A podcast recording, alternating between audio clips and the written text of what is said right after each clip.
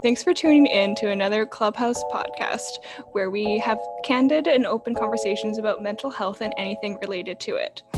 In this episode, we're going to be hearing from one of the teens from our community who is passionate about mental health. Joining us today is Kenneth, Mari, and myself, Janine. Hi, I'm Kenneth. Hey, Kenneth. How are you doing? Hi, I'm doing well. How are, how are you doing? We're doing great. So, we know that you have a really important topic to talk about, and we know that you're really passionate about it. So, why don't you tell us what it is and why why it's important to talk about it? So, the topic that I chose is internalized racism, and I think it's very important to talk about because um, a lot of people experience the same thing, but it's not really recognized and it's not really openly. It, there's some stigma around it. So, I think one of the one of the biggest ways that we can support each other is by talking about it and by hearing from one another and just connecting with each other over these experiences. Okay, so where do we start in talking about you know this topic that can seem really heavy at times? So, what would be the first question you would ask people? How about we just start with a little bit of introduction about us and why, I mean, why Kenneth is interested in this and why we are here to talk about it with her. Um, so, just for context, um, I am half Chinese, half white. So, we, when we're talking about growing up Asian, I mean, hi, how you doing? um, well, I'm both my parents are from Hong Kong. I'm full Chinese, um, but my parents are pretty westernized, I would say. Um, they grew up in Canada, and so did I. Um, yeah, I feel like we so at home, um, my parents would speak Cantonese to each other, but um, my cousins and my siblings, I mean, and my sibling and I, we all speak English to each other. Uh, and I guess I'm one, I'm not guessing, but my introduction would probably be um, I'm Filipino Chinese. I don't have a really strong connection to um, my Chinese heritage, um, mostly because um, most of a lot of my Chinese family is actually uh, in the Philippines. So a lot of the Chinese language isn't really part of um, things that we learned growing up. So even my mom doesn't speak. Um, she'll like speak a dialect of Chinese, but it's like the one that you would probably hear most Filipino Chinese people speaking. So diverse, guys. Love that. yeah, for sure.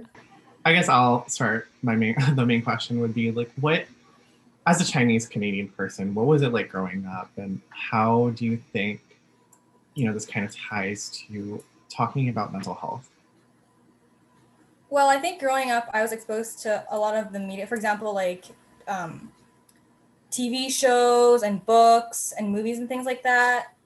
Um, everything's very westernized, a different culture, but I just kind of always grew up in it, and I feel like I never really realized because I've just always been so exposed to it. I've never really realized how much I've internalized racism or how much I've internalized white supremacy with um, lack of representation in the media. Um, so as a child, I've always just I looked up to like Disney princesses and like TV shows. They were all white casts, and I just felt like I never really. I I know a lot of um, BIPOC people, but I've never really had that same appreciation for people who weren't white, if that makes sense. Mm-hmm. Yeah. So you dropped. Oh no, sorry. Go oh, ahead. No, you go. You go ahead. Go ahead. Oh no, I well, I just wanted to ask Kenneth, like, you know, you dropped the word internalized racism, but for our listeners who may not be um, familiar with the word, what does what does internalized racism mean to you? Um, I think it's just subconscious prejudice that we that I well, I'm a person of color, but I still internalize um, stereotypes and certain um, how do I say this? Like I still look down upon my culture and of people who aren't white. Like I'm not gonna sugarcoat it. I'm just gonna say like I kind of just internalize white supremacy, even though I'm not white. If that makes sense. Mm-hmm. So you Yeah. felt like a sense of shame. Sorry, Janine. It's so you felt like a sense of shame connected to you know being Chinese and a culture and or a society that um, puts white people um, and white principles above other cultures.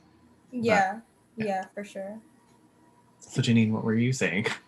I was just gonna say that that um that idea of like almost being like ashamed of your culture or like not valuing your culture as much just makes me think of like the very um, common thing I hear from different POCs about like when they would bring like a cultural lunch to school and then they would see like all the other kids like have like a peanut butter and jelly sandwich and they would you know go home and tell their mom don't send me you know this anymore to school. Like can't i just be like all the other kids and like have a sandwich? So like that's something that i've heard a lot and like i've even experienced which is okay this is kind of weird because like i said i'm half white half chinese and then for elementary school everyone in my class was east indian so like there were no white people in general. So like which I, don't know, I feel weird saying that, but like I, I grew up in Surrey, like that's what it is. Um so like even then, like it wasn't so much um like even all my classmates, like even though they were quote unquote the majority in that room, a lot of them didn't want to bring like their own culture to the classroom. Like they would still want, you know, white lunches or anything, which is I thought it was yeah. really interesting because like none of us were just like a, a white dude, you know? yeah. No, I feel like that's a very classic experience that everyone has. And I it's it shouldn't be normalized. Like that shouldn't be an okay thing to experience as a child. It's very traumatic. and It's very detrimental to your self-esteem and to your mental health. But I feel like we all just kind of experience that because we're exposed to society's expectations of what your life should look like. Mm-hmm. I, I had to pause because I was just thinking about experiences, like especially the food one, because I love my food. And so, you know, growing up in a family where my mom would like cook a lot of um, like Filipino foods that I have learned to love like at home, those were sometimes things that I couldn't bring to um, school because I was worried that like would smell weird or just like look we- looks weird um not that i would like not that i would tell my mom like oh don't make me things like that i would just be like reluctant to you know bring it out of my lunch bag or like show that i'm eating it or something like that that mm. like to me that's an example that i was thinking of um that's so yeah. sad like our parents work so hard and like we all just it makes me so sad yeah, for sure. And like I think it's just weird to me like that I find that something that I have that I thankfully haven't had to worry about, especially growing up. Like it, it's just weird to me that kids especially have to be the ones facing like that huge you know internal um shame that they have to bring their own food. I haven't been ashamed to bring my own food. I'm just like the food at the food at work is it doesn't taste that great. I'm just gonna bring my noodles from home or something like that. No, that like, was shady. oh, I hope they don't listen to this. This is that's just like a, a fake example. Don't worry, but like, fake example. well, oh my gosh. oh, oh yeah. So, on the topic of family connections, um, I feel like growing the cultural difference has been really a significant part of my family connect. We don't really talk about it, but I feel like it does impact our family a lot. Like, because like I said, um, as soon as my cousins and my sister and I started going into school, we just all stopped speaking Cantonese. And now I can I can I can understand it. I can understand like basic words, but I cannot reiterate it and I cannot like speak it or write write Chinese or like mm-hmm. read it. Um and it's really hard sometimes because I feel like I don't really have that connection. But I'm also like, I don't fit into typical westernized standards either. So mm-hmm. it's really hard to have that kind of barrier. Yeah, I I get what you're saying. I, I relate to that as well with like, okay, being mixed already, identity crisis. But um, growing up, like we were always, I guess you could say we were raised more Chinese than white. Like maybe it just happened that way. I don't know if that was like their plan to like raise us in Chinese culture or whatever. But um, yeah, my mom's whole family lives in um, Vancouver area, so all like all my cousins, we've spent a lot of time together. Um, my mom even sent like my brother and I to Chinese school for a while, and like she would speak it to us at home. And my dad was always like, "What is happening?" but yeah, so she would. She really she tried. She did. Um, but yeah, over the years, she kind of just like let it drop. So that like now I can probably say like th- four words in Cantonese. You know, um, I don't, really don't know much anymore. And like same with my cousins. Um, and it was really, I think, when my mom and I like mainly talked about it was just recently actually because um, my grandma, like my mom's mom, recently passed away last month, and she was my Chinese grandma. Um, she knew absolutely no English. So when my mom and I we were like trying to organize the service and like stuff, and she my mom was like telling me things about her. I was like, oh, like all these things that I didn't know because I couldn't speak to her, you know? And it's kind of just me and my cousins, we had this moment where we're like, that's like that's so weird in a way, you know? Mhm. Like I guess Yeah. like kind of sad that like even though you have grown up with this and grown up with these people, you have no idea because you just have that cultural barrier, you know? Mm. I relate to that so so much. Um, I feel like it's so sad because it's not our fault. I mean, it's not my fault that I like internalize racism because that's just how I was raised. Like that's what society tells us, and it's not, it's not like I consciously wanted. Well, well, I mean, as a result of societal pressure, I feel like it's not like I just came out of the womb and was like, "Oh, I hate myself." That's so sad as a child. I know. It's actually so sad because I feel like um like white supremacy literally I'm gonna I'm literally gonna cry, but what's new? Um I feel like white supremacy kind of stole the connection that I could have had with my grandparents. Mhm. Mhm. Uh, and I know that when I have a family and like my future kids, they won't have any connection to their culture because I don't have any connection to my culture. Mhm. Mhm. Yeah. I would. I now I kind of feel bad for kind of saying this, but like I think my experience has been a little bit different because I was born in the Philippines, and so when I moved here to uh, Vancouver, the le- the first language that I learned was English anyway, so it wasn't um, too much of a huge shift for me, and I actually learned Tagalog, which is the Filipino lang- the Filipino language, as I started getting older, and I think it was weird because I remember being really adamant about learning it, but then my parents would always talk in it, like they were very firm about like me learning it at some point, or um, they fostered like this genuine curiosity in me about like what does this word mean? And so finally i've come to a point in my life where i can actually have like a little bit of you know a little bit misgrammar here and there but i can hold like fairly long conversations with um, natural speakers of tagalog and i think that's brought me closer with my family for sure because um, you know i could have been othered because like oh he doesn't speak um, he doesn't speak Tagalog or anything, but um, now in now in now in like family family friend reunions or um, at family get-togethers, like I can be part of the conversation in a way that I that some of my other cousins can't. But I know that you know my experience is different from my cousin's experience. So my cousin is half white, half Filipino, and that's that's even like oh yeah, so half white, half Filipino. I thought she was less like a quarter Filipino, but she's. Half Filipino. But I know she like she tells me like, "Oh, Mari, I wish I wish I was part of your family because my parents never learned like my dad never learned Tagalog or like my grandparents didn't feel the need to um, teach us because they thought it was a useless language." And you know, we can talk about it more later, but it's because of experiences that her grandparents have had when they moved to the states like years ago um, and that's something that we my family hasn't had to hasn't had the misfortune of experiencing That's It just good- gets passed down. Yeah. Mhm. That's really good to hear. It's nice to know it's not all the same. Um, you're not doomed yeah if you are Asian growing up in different country, you know.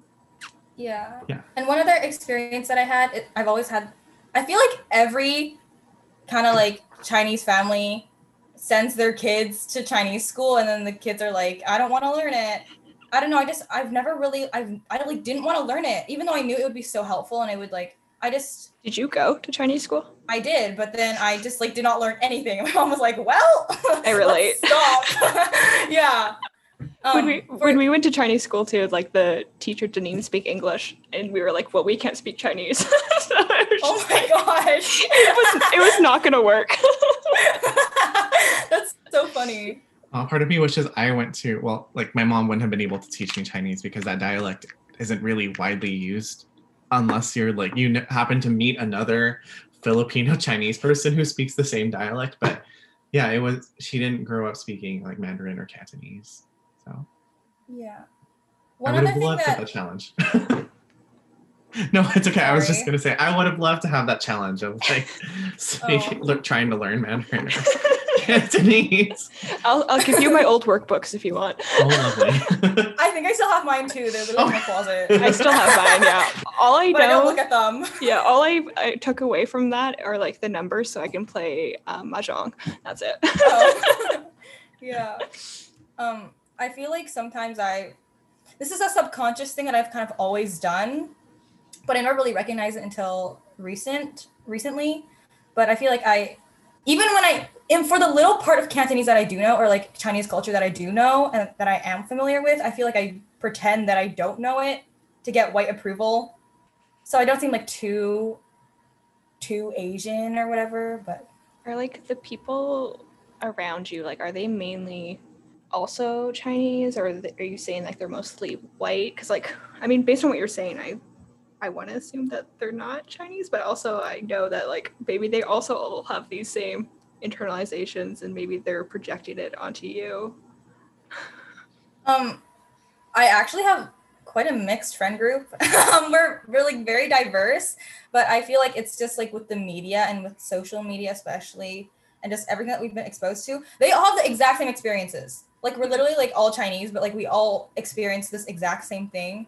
Um, when I tell my friends about my experiences and how I feel, and if I'm feeling down, it, it- they're just kind of like not surprised. They're like, yeah, like we all do that. Like we all experience that. It's so sad. Like it shouldn't be a normal thing that we all experience. Are you kidding me? Like it's so detrimental to mental health and it makes you feel so bad about yourself, but we just all kind of like accepted it. Mm-hmm. Um, for example, like my middle name, I don't tell anyone my middle name because it's not like a westernized middle name.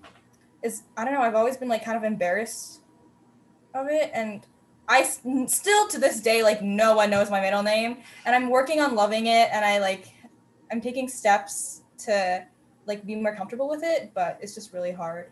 Mm-hmm. Mhm. I think, you know, I can say like I feel going to school now, especially in my in my advanced age.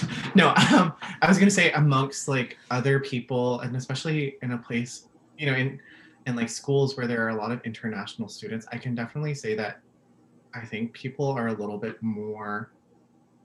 I don't want to say respectful is what I is the word that I'm looking for, but I feel like people don't share that need to conform to like white standards as much.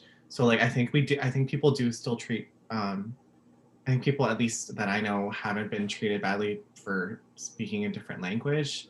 Um, and they haven't feel forced to like change their name, but I obviously don't know like how that's impacted their ability to find work because we know that people have have a harder time finding work if their names are harder to read or harder to pronounce Mhm. um but definitely i've seen more people using like more like their like their their real names and not just anglicized names that like michelle versus like i don't know uh, what's another a name that i've heard like yeah like you know what i'm you know what i'm trying to say like they've had they haven't felt the need to be like oh my my name's like xiaobing but my asian my like my my English, English name, is yeah. like Elizabeth or something like that. So I feel yeah, like for it's sure. I I don't know if that was helpful to like interject, Mhm. but I've just noted that was just an observation that I've had Yeah. like going to school now. It's a very common thing that you see. I feel like it's all because of the media and like lack of Mhm. representation and how they portray people who aren't white and like the stereotypes that every single character in TV shows or whatever, it's Mhm. always a side character. They always conform to those cultural stereotypes. They're so harmful and they're not true at all, but like Yeah.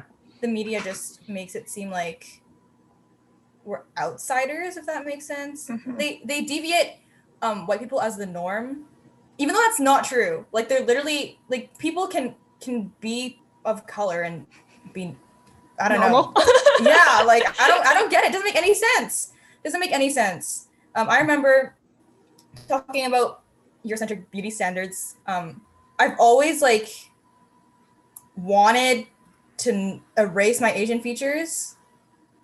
That's so sad to say. Oh uh i love my genes but i like when i for example when i played games i listened to this in another podcast i and this person said this and i was like i did that too.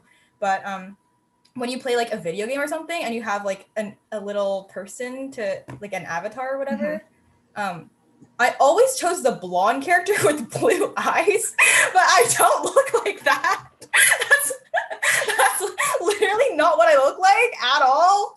Um but i've always i've always like was kind of in awe of people with blonde hair and blue eyes.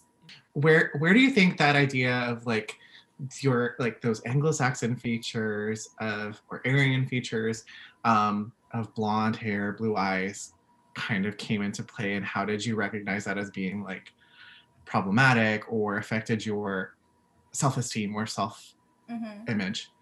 I definitely think it came from like Disney princesses. Mm.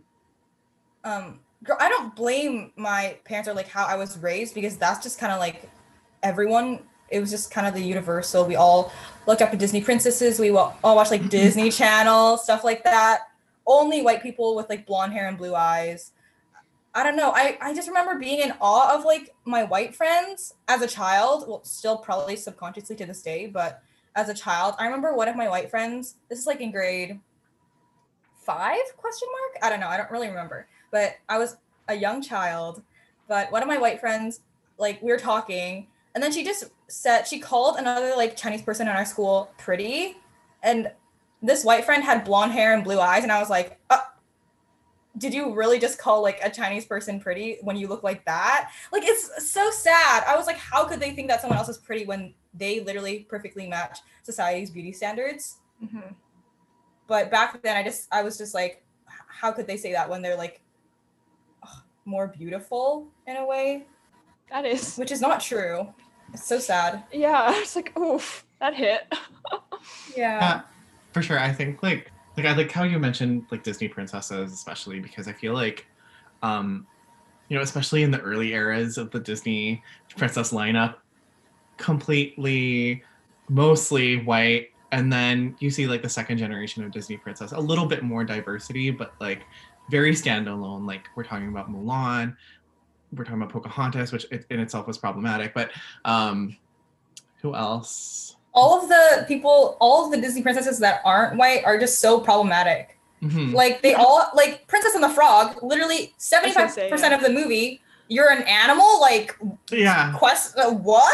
Like Mhm. that's not representation. I feel Yeah. like it's so performative. Like Mhm. the live action Mulan, white people literally colonize that. There, Yeah. not a single Chinese person was on that. I don't know. Ugh.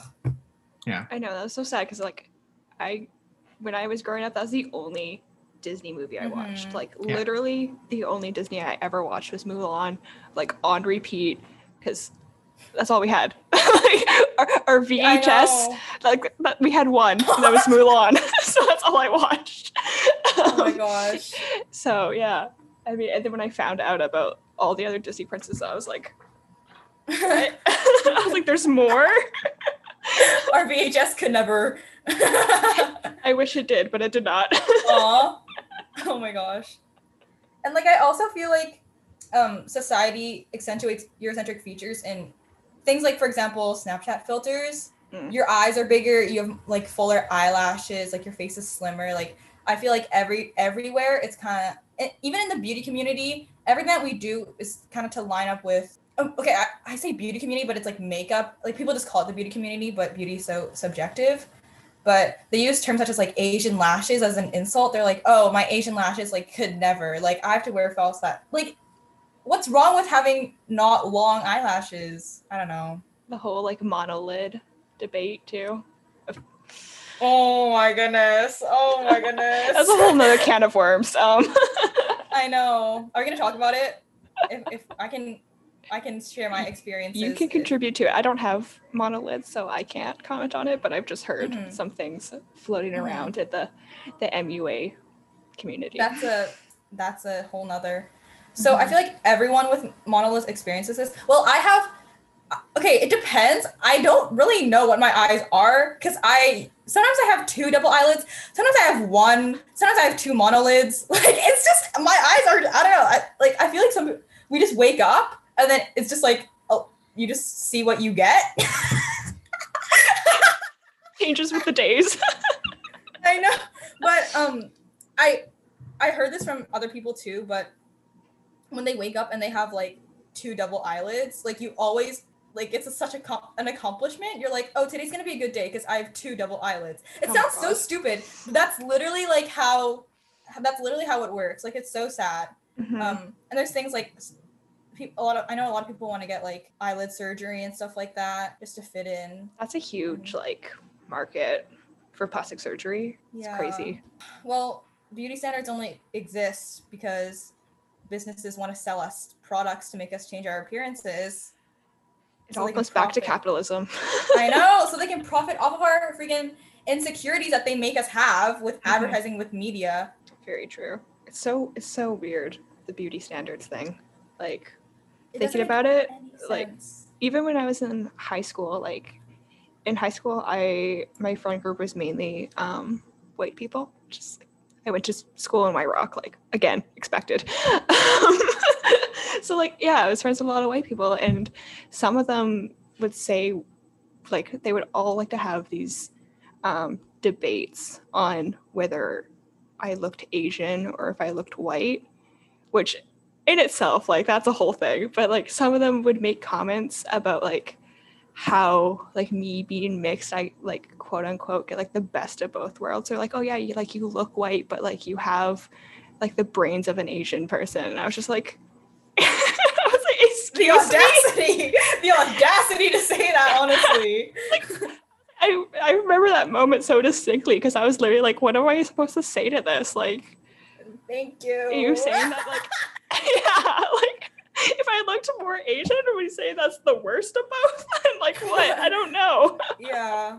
But i feel like now that i am more aware that it's not ideal to like not like to be embarrassed of your culture i feel like it's almost worse in a way if that makes sense. Like i've i've grown so much and like now i'm able to recognize it which is a good thing.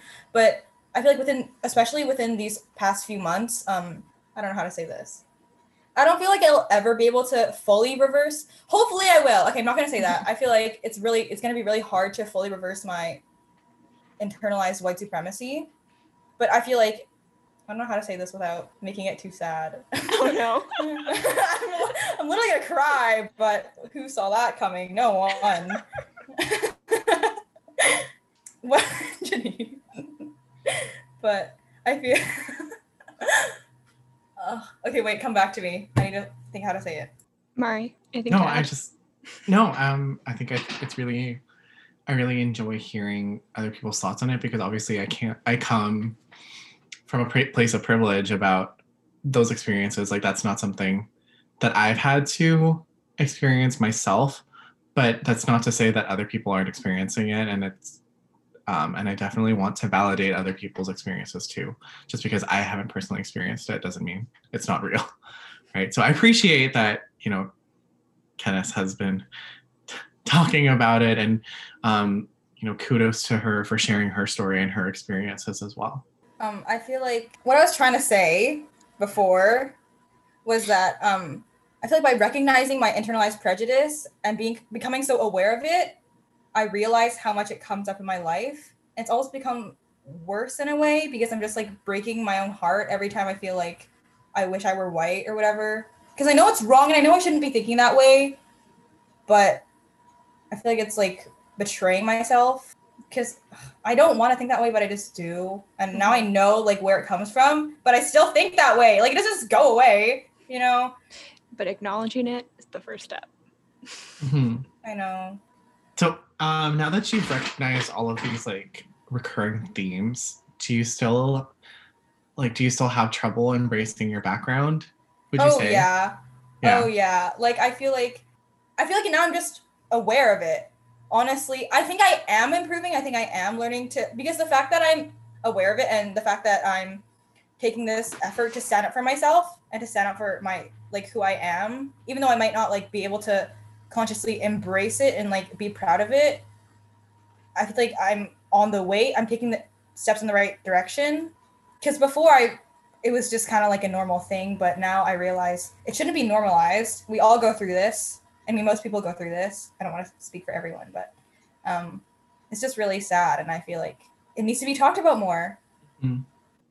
I, I, and I think like one of the important things too is that recognizing that as Asians, we're only one of the the other groups of people in the world who experiences like this internalized shame just for being, you know, rooted in culture. So like indigenous people always have things from their culture uh, you know their land has been taken away their culture has been taken away and so that's one group and the same thing applies to black people um, you know in america in canada anywhere in the world and they're and they can't also be fully themselves or embrace themselves or have the potential because there are so many of these structural determinants that are lessening their opportunities to be like authentic and um, embrace their culture in a meaningful way that's not like you know Yeah. try oh trying to be palatable for um, western representation And it's so frustrating because I know that like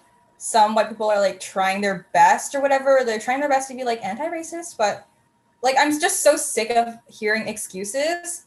It's so exhausting. Are you kidding me? Like, for example, last year in socials, I only learned about freaking white colonizers taking the land. I didn't, I didn't learn about like a single indigenous person. I mean, I did, but only because they signed the treaty with the white person Mhm. I don't even remember anything about that, but they people I feel like our education system is so corrupt too. And that's like for example, when I was in elementary school, we learned to like be proud of to be Canadian. I'm not I'm not gonna say I'm not gonna I'm not gonna like go too deep into that, but now I feel like I'm I'm I'm seeing Canada for, when I think of Canada, I don't think of like poutine and like and like Beavers. hockey. yeah, like beavers. Like I don't think of that. I think of systemic racism. I think missing and murdered Indigenous women. I think of residential schools. Like I don't think of freaking whatever we were taught. Like I don't know the stereotypes that like igloos. What is that? Like Tim Hortons. What is that? I feel like my mindset has just changed so much, and I'm proud of myself for that because it's really hard to do that. And you should be proud of yourself. I mean, like even I know, okay, I'm gonna sound old when I say this. I'm not that old, but like seeing like the younger generation and like how like they've become so much more aware about these things than like compared to even like my age group. Like I feel like you younger you younger folks um you, you, You're not that much older than I yeah, am. I know. I see. I told you I was gonna sound old when I say this, but like, even for that little difference in age, like I see such a difference in like mentality. You know, like I find that people are like way more willing to talk about this and way more willing to like confront themselves about Mhm. what biases they may have taken on like from culture and systems and stuff and i just think that's really i think that's i don't know it's refreshing and i Mhm. makes me happy to see that you know like it's very bittersweet because I, I I've never this I've never really experienced this in my life, but these past few months I've just been having emotional breakdowns at night, just like being mad at myself for not being white. Like I'm not I'm not gonna sugarcoat it. Like I call myself whitewashed to help my to help me like accept myself and love myself more.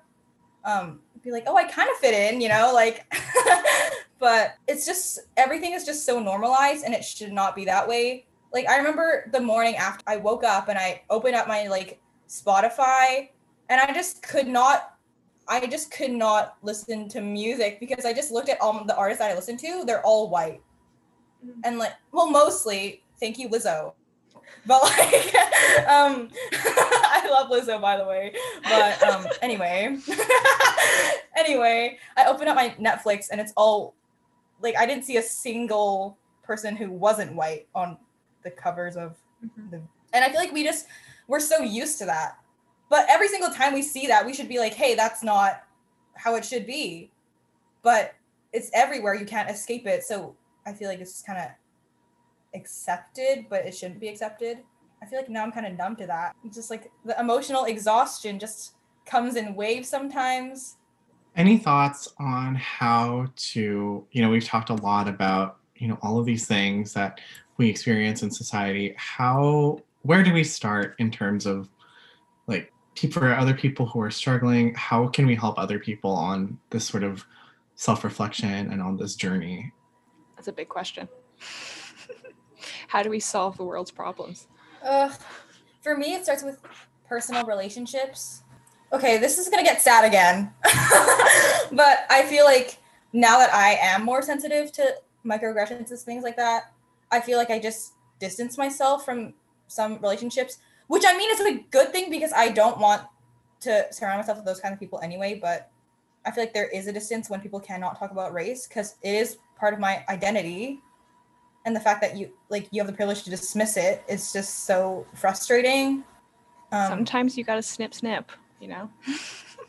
yeah or just be careful of my emotional boundaries and just Mhm. make sure that i'm not hurting myself by engaging in whatever yeah Yeah, I feel a lot of it, even beyond people you surround yourself with, but also checking yourself.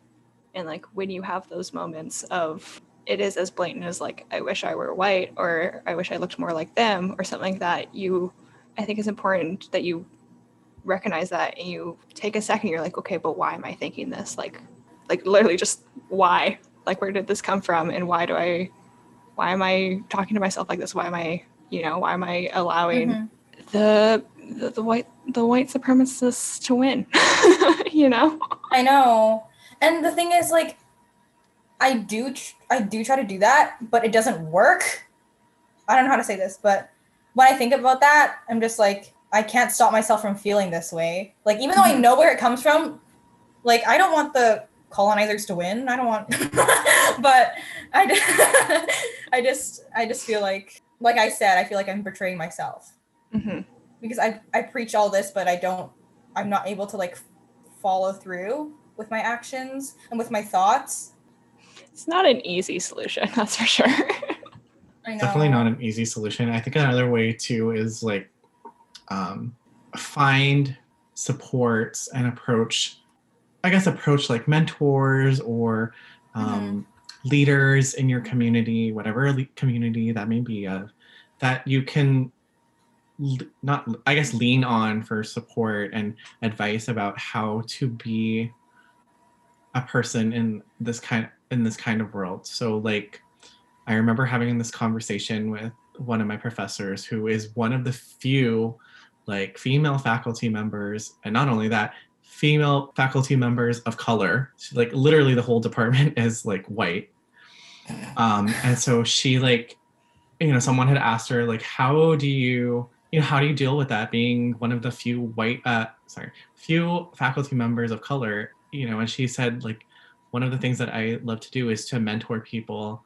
who are not who who are of color um, and showing them that there is a way that they can have representation in academia and at least in the academic setting. Um, obviously you know other other settings are you know that's an that's another battle on its own but at least in academia just being able to recognize that there are people who can be successful and can be um, really great mentors in those fields Ugh, I'm gonna. If my if any of my teachers are watching this, I don't know if I would tell you or not, but um, if you're watching this, that means you've probably helped me with this kind of journey. And I don't know, my teachers have really like inspired me. I'm thinking of these specific teachers. I know you know who you are if you're listening to this. we love a shout out. I'm not gonna say their names because I don't know, but um, you. I feel like it's really meaningful to see someone who you relate to and someone who looks like you who've shared your experiences for them to be there and to continue to see them like showing up every single day just standing up for themselves and speaking out and teaching others to love themselves and it's just so inspiring. And i really appreciate that. And my friends and teachers who continue to support me and who continue to bring up these conversations because that's what we need right now. I feel like that's just one of the best lessons that you can learn. Because it just it if you love yourself it just goes into everything. So wholesome. Aw. Any final thoughts as we start to wrap up this episode? Um, if there's anyone listening to this who can re- who who can relate to our struggles, I just want to say um, I'm proud of you, and you're never alone. And it's people like you who continue to inspire me to show up and to keep on fighting until I love my culture, until I am able to embrace it without embarrassment. Just know that your feelings are valid, but you deserve self love no matter what. And the journey is not linear. Growth is imperfect, and that's the most beautiful part of it, in my opinion. Like I still, I still have emotional breakdowns because I, I don't like my culture, but I, it, it makes me stronger. It makes me stronger, and I go to school and I see my teachers they're not even my teacher. I'm not even their classes. Okay, now you really know who you are if you're listening to this. But um, I, I see like their classes and everything that they have, their signs in their class, and like put their pronouns next to their name and stuff like that. It's just so reassuring that there are people who are passionate about this and who want to make a change. And stuff like that, we it needs to happen. Mm-hmm. Like this cannot continue to happen. It's not okay.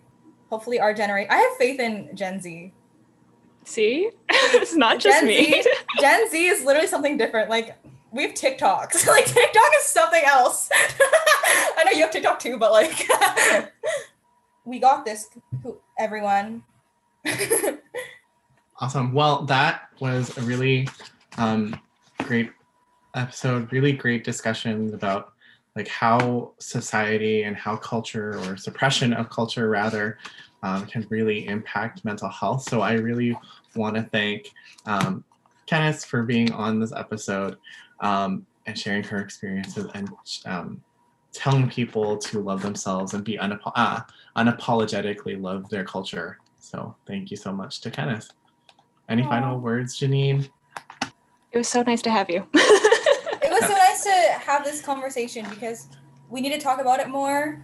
And I feel like we're just all in this together. You know, it's just we're so heartwarming. this together. Exactly.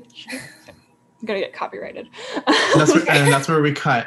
So that's where you. we cut. So thank you so much to everyone. Uh, we'll see you on the next episode. Bye.